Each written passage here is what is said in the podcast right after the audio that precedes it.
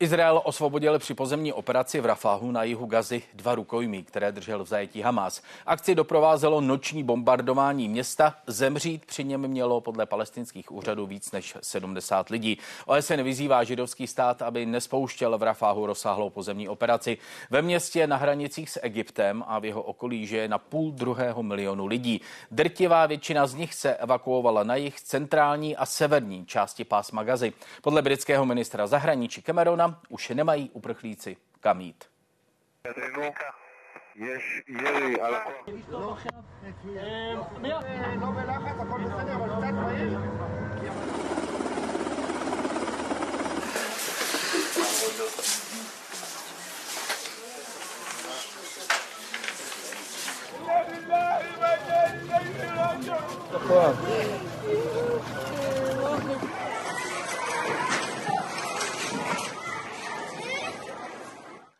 První debata událostí komentářů Cyril Svoboda z Diplomatické akademie, někdejší minister zahraničních věcí České republiky. Dobrý večer. Dobrý večer. Ředitel odboru Blízkého východu a Severní Afriky Ministerstva zahraničních věcí Petr Hledík. Dobrý večer. Dobrý večer. A na dálku zdravím poslankyně zahraničního výboru poslanecké sněmovny Evu Dekro. paní poslankyně, i vám dobrý večer do Spojených států. Dobrý večer. Pokud Izrael nevstoupí do Rafáhu, prohraje válku, paní poslankyně, jak říká Benjamin Netanyahu, izraelský premiér? Tak když si řekneme, proč Izrael válku začal, tak to bylo proto, aby zničil Hamás. Pokud zbytky Hamásu jsou dnes v Rafáhu, tak eh, já si úplně nejsem jistá, že má Izrael jinou možnost, eh, než celou tu válku dotáhnout do konce nebo tu operaci. Protože pokud by není přestál, tak eh, Hamas nadále zůstane, zůstane fungovat a je otázkou, jestli nebezpečí jenom pro Izrael, anebo jako každý terorista je nebezpečím i pro mnohem širší eh, region, čehož se obávám já osobně. To znamená, jakkoliv jsou obrázky, které vy jste ukazovali a které my všichni sledujeme, eh, dojemné, srdcervoucí a ta představa, v jakých podmínkách tam žijí civilisté, je pro nás opravdu představitelná. Ten tlak, který jde nyní ze zahraničí, ať už ze Spojených států, tak i z mnoha evropských států, na to, aby ta válka byla vedena, řeknu téměř až paradoxně, aby byla vedena humáněji, pokud to vůbec jde, tak já mu rozumím. Jenom si myslím, že vždycky je potřeba to vrátit na zpátek, co je následek a co je příčina. A já si pořád myslím, že to utrpení je především, tou příčinou toho utrpení je především Hamas, protože Hamasu ani dnes nic nebrání v tom, aby propustil rukojmí. Aby k těm rukojmím minimálně pustil Červený kříž. Dokonce mu ani nic nebrání, aby se domluvil, aby nějaké příměří bylo uzavřeno a dokonce mu ani nic nebrání, aby se vzdal, pokud ta situace, tak jak je nyní popisována, tak jak my ji vidíme, vypadá jako patová pro to palestinské hmm. obyvatelstvo. No je, je otázka, jestli rozsah následku odpovídá uh, té příčině, jestli v dnešní době nelze postupovat jinak. A to je otázka, kterou si pokládáme všichni a denně. Je potom ale otázka, eh, kdo na ní umí odpovědět. A já když jsem poslouchala v sobotu eh, zrovna váš pořad, tak vystupoval eh, bezpečnostní analytik Otakar Foltín, který předpokládám je k tomu lépe odborně vybaven než já. A ten se uh, velmi hodně vyjadřoval, že válka vedená na takovém území, na tak zabydleném území, jako je pásmo Gazy, je velmi obtížně proveditelná jinak, než tak, jak je vedena. To znamená, já myslím, že všichni bychom si přáli, aby bylo možné Hamas likvidovat takto, aby nebyly žádné civilní oběti, aby to bylo rychlejší. Jenom já si nejsem jistá, jestli to možné je. Řekne nám to budoucnost, řekne nám to případné následné hmm. vyšetřování, které v Izraeli vždy probíhá. Prozatím si myslím, že všichni, ať už je to Izrael, nebo je to ten západní svět, který nechce přihlížet tomu utrpení, si všichni přejeme, aby to skončilo co nejdříve. A těch možností, jak to může skončit, jak už jsem naznačovala, není tolik buď Izrael přestane, pak je to ale opravdu jeho prohra a dovolím si říct, že je to i prohra nějaké spravedlnosti, nebo se to podaří minimálně tady v té dolní části udělat rychle a efektivně tak, aby byl zničen Hamas, ale nedocházelo už k dalším mm-hmm. ano. Des, desítkám nebo stovkám obětí. Pane Svobodo, nevstoupí-li Izrael do Rafáhu, tak to bude prohra? Nebude, ne. já mám jiný názor, já to vidím tak, že porazit Hamas je, je jenom přání a je to nereálné. To je jako říct porazit terorismus. Hamas má centrum eh, také lidi, kteří žijí v Kataru. Hamas je hnutí. Může eh, Izrael rozrušit a zničit třeba nějaké, nějakou strukturu, nějaké velitele mm, eh, zlikvidovat, ale nemůže zrušit nebo porazit Hamas jako takový. Opravdu to nejde? No to, nej, nejde to je, no, do, dokonce to, i průzkumy. I, i, I tou strukturou, i tou ano. strukturou, když ji zničíte, tak to nebude faktický konec, Hama, konec Hamásu? No nebude, protože... Protože dokon, nebude nic Já nevím, samozřejmě tam dekoní demokracie, četl jsem britské zdroje a tam podle průzkumu veřejno mění podpora Hamásu mezi palestinci naopak roste. A dokonce i možná i pochopitelně, ty, co tam žijí, říkají, Hamás nás chrání, teď ať si to my myslíme, co chceme. Takže ten problém vidím jako mnohem komplikovanější a to, co vytýkám státu Izrael je to, že my nevíme přesně, čeho se má dosáhnout. A znovu říkám, pro mě není cíl... Hamasu, no, pro mě, ano, pro mě to, to, je jako likvidace terorismu. To je úplně stejná, eh, stejná teorie. A problém je v tom, že Hamas nabízí příměří a premiér premiér eh, Netanyahu říká ne, možná, že to je jenom hra, to já nevím, ale já si myslím, že to, to teď dělá Izrael, dělá všechno pro to, aby ztrácel podporu ve světě. A já teda pořád jsem podezřívavý, že Benjamin Netanyahu také hraje o sebe, protože dokud je válka, tak on je premiér. Jakmile válka skončí, tak se může vést otázka, jestli bude nadále premiérem nebo nebude. Já to vidím hodně kriticky a když už i Britové teď tlačí a dokonce hmm. i američani, tak je to věc velmi vážná. Takže znamená, já jsem zastáncem toho, že se musí vědět, ta válka skončí a podobná, musí být definován. Podobná otázka jako pro paní poslankyni, to znamená rozsah toho následku eh, neodpovídá té příčině, protože to nevede k řešení podle vás? Eh, podle mě eh, původní řešení bylo dva státy vedle sebe, ale já netuším, co bude den poté, co skončí válka, protože kdo bude spravovat gazu? Budou to Izraelci, budou dát,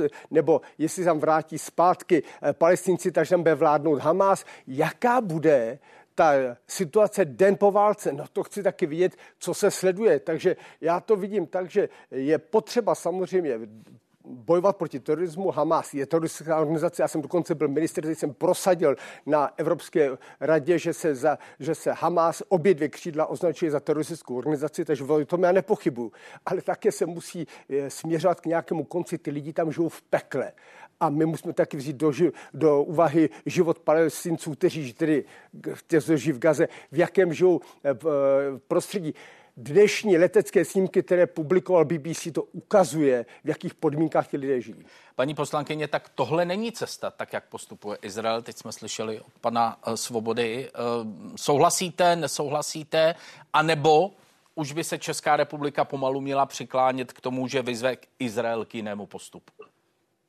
Tak s čím určitě s panem kolegou souhlasím je samozřejmě, říkala jsem to opakovaně, že to utrpení civilistů a ty nehumánní podmínky, ve kterých žijí uh, aktuálně palestinci, to trhá srdce nám všem. S čím ovšem nesouhlasím je tvrzení, že nelze zničit Hamas. To je stejně jako kdybychom si řekli v druhé světové válce, že není možné zničit nacismus. Uh, taktéž jsme postupovali tím způsobem, taktéž to nebylo jednoduché.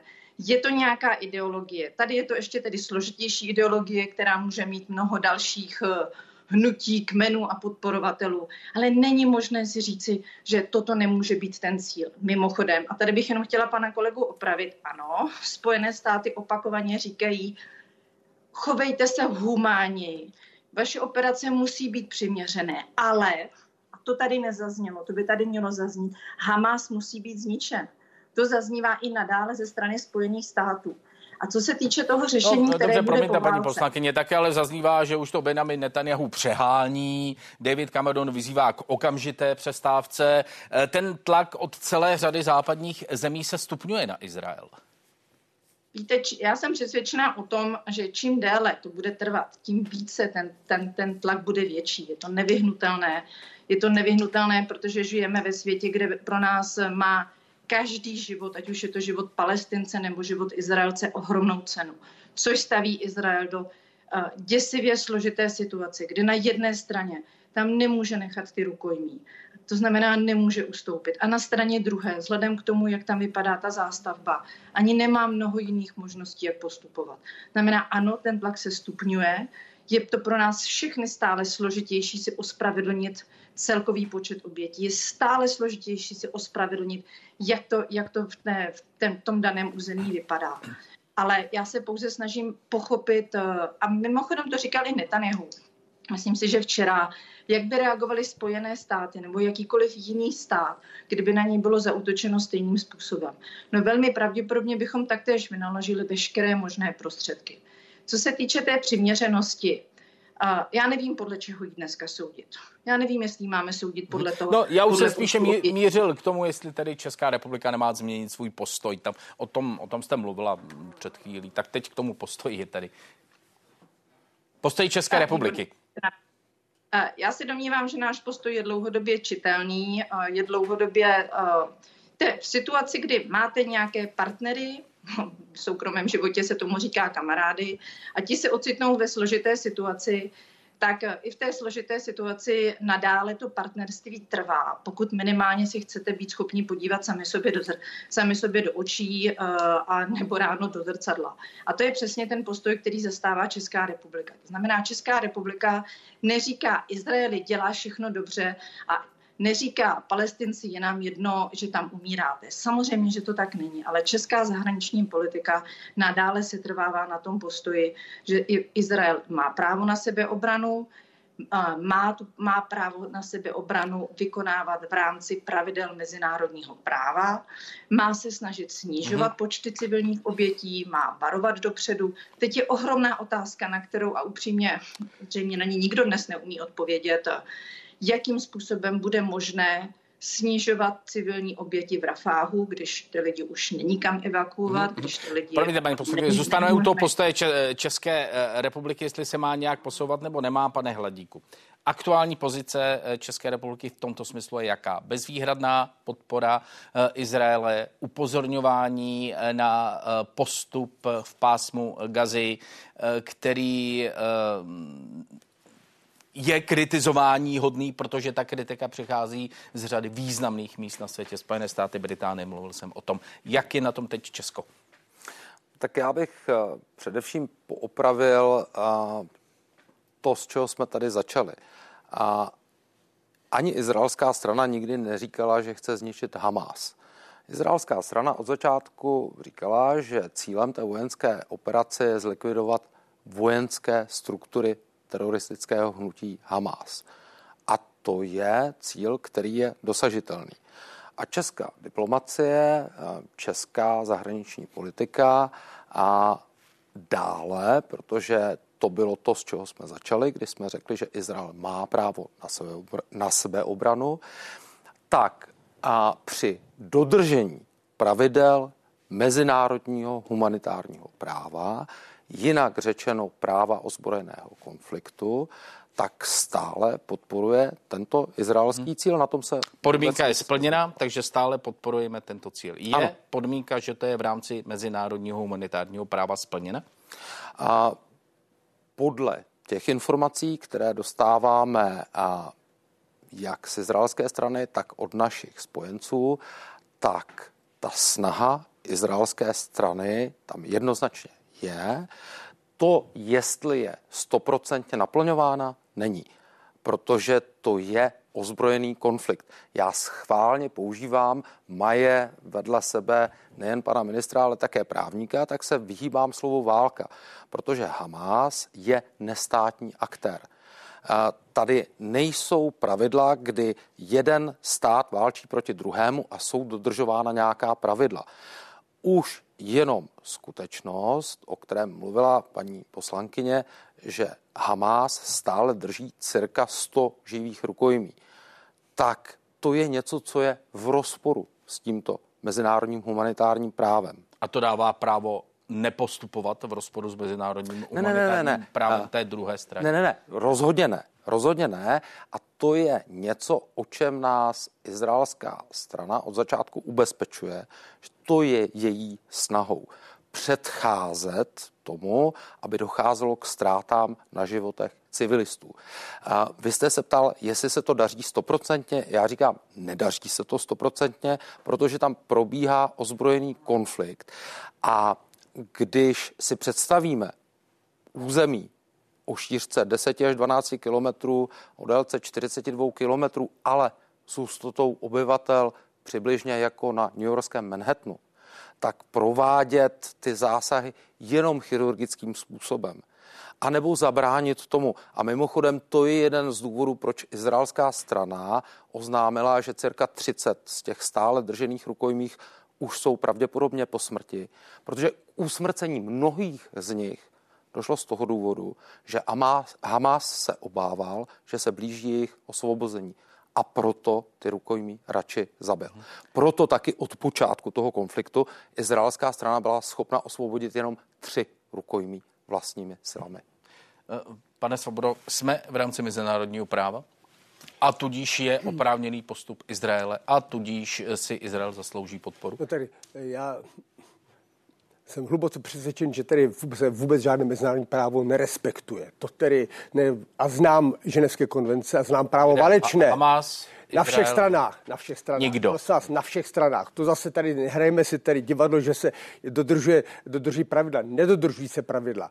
Ale vracím se k tomu, co říká pan ředitel. Samozřejmě, kdyby takhle přesně, jak to říká, to platilo, tak s tím souhlasím, ale když poslouchám, já poslouchám Benema Netanyahu, já poslouchám jeho, já se ne, nedívám na jiné zdroje, ale on neříká vojenské křídlo, on říká Hamas. On říká, musí být poražen, musí být zničen. Ty jsem se díval na jeho prohlášení poté, co Hamas nabídl je prostor k jednání. Možná, že ten, že ten prostor k jednání je hra, že to není dobré, ale už z důvodu eh, akceptace ve světě bych to zkusil, jestli náhodou se nedá jednat. Protože možná, že se dá jednat třeba i o tom, že se společnými silami s ostatními spojenci přitlačí na tu vojenskou strukturu, ale, ale, eh, ale Benjamin Netanyahu ve svých projevech nerozlišuje mezi vojenskou a eh, politickou složkou Hamázu a snažím se ho poslouchat pečlivě tedy. Paní poslankyně, co se teď tedy eh, musí podle vás začít dít? Jednání, jako to mluvil pan Svoboda, jednání více stran a tudíž i příměří a jednání za příměří, nebo jak? Ta jednání už samozřejmě probíhají. Ne všechna jsou takové povahy, aby o nich mohlo být referováno veřejně. Nicméně, pokud jsem zaregistrovala správně, tak dnes bude vedeno nějaké jednání v Bílém domě. Tuším, že se i špičky eh, z Blízkého východu brzy sejdou eh, v Kataru, který dlouhodobě se snaží působit jako mediátor nebo jako vyjednávač. Znamená, oni probíhají, ale my asi všichni tušíme, že vyjednávat s teroristickou organizací není úplně jednoduché a ten prostor na jedné nebo na druhé straně taktéž není velký. Takže eh, tady a samozřejmě i vzhledem k tomu, že je potřeba už si říct, bylo to tady zmíněno, co bude poté, až tento konflikt minimálně na válečné úrovni skončí, tak nějaká jednání vedena být musí. Uh-huh. Co bych ještě chtěla, aby tady zaznělo? Zaznělo tady opakovaně, že Česká republika bezvýhradně podporuje Izrael. Na tom si samozřejmě trvám. Což ale neznamená, že se žádným způsobem nesnažíme pomoci i na úrovni toho humanitárního práva. Tady bych jenom chtěla zmínit, že Česká republika sice již od nějakého roku 2020 neposílá peníze prostředky té nyní velmi sporné únrvě, Nicméně v posledních, myslím si, týdnech bylo schválena humanitární pomoc 5 milionů právě do Palestíny. Byla schválena ale taktéž nějaká pomoc, která půjde na, do těch kibuců izraelským zdravotníkům. To znamená, i naše bezvýhradní pomoc, bezvýhradná pomoc Izraeli neznamená, že zavíráme oči před tím, co se děje na jedné nebo na druhé straně. A já mám pocit, že od začátku naši, eh, naši představitelé, ať už to byl prezident, který, byl, který navštívil zemi, nebo jiní představitelé, samozřejmě opakují, že musí být poskytnuta humanitární mm-hmm. pomoc. Tak ano. to je jenom, že jedna a druhá věc se nevylučuje. Pane eh, Hladíku, eh, kde je červená čára, nějaká červená čára, kdy česká diplomacie změní svůj eh, postoj? By změnila svůj postoj, tak toto řeknu anebo zůstane v klidu, tak jak naznačuje ministerské tričko. Keep calm and carry on. A principy zahraniční politiky české vlády se nemění. A česká zahraniční politika se trvale jasně deklaruje, že Izrael je náš strategický spojenec. Na tom není co měnit. Jakkoliv kritika a k tomu způsobu provádění může zaznívat. Já například jak si nevycházím jenom z veřejných prohlášení izraelských představitelů, ale i z těch, eh, řekněme, rozhovorů, které tam naši představitelé vedli. A proto mluvím o tom, že útok je zacílen na vojenské struktury. Protože i izraelským představitelům je jasné, že nemohou porazit hnutí o několika desítkách tisíc obyvatel a, a dalších eh, statisících podporovatelů. Ale naše zahraniční politika v tomto nemá důvod jakkoliv měnit tenhle principiální hmm. Ne, já tomu rozumím. Já jsem se ptal, kde ten důvod je. Kde leží ten důvod? No. A jak říkám, to, co říkala paní poslankyně, je pravda. Prostřednictvím Světového zdravotnického programu jsme poskytli pomoc. Samozřejmě vnímáme tu humanitární krizi a tu katastrofickou situaci, ale to nic nemění na naší další podpoře státu Izrael. Petr Hladík, ředitel odboru Blízkého východu a Severní Afriky, ministerstva zahraničních věcí. Pane řediteli, vám děkuji za účast v událostech, komentářích. Naschledanou. Bylo mi potěšením. Na svobodu a paní poslankyni si s dovolením v událostech komentářích ještě ponechám na chviličku.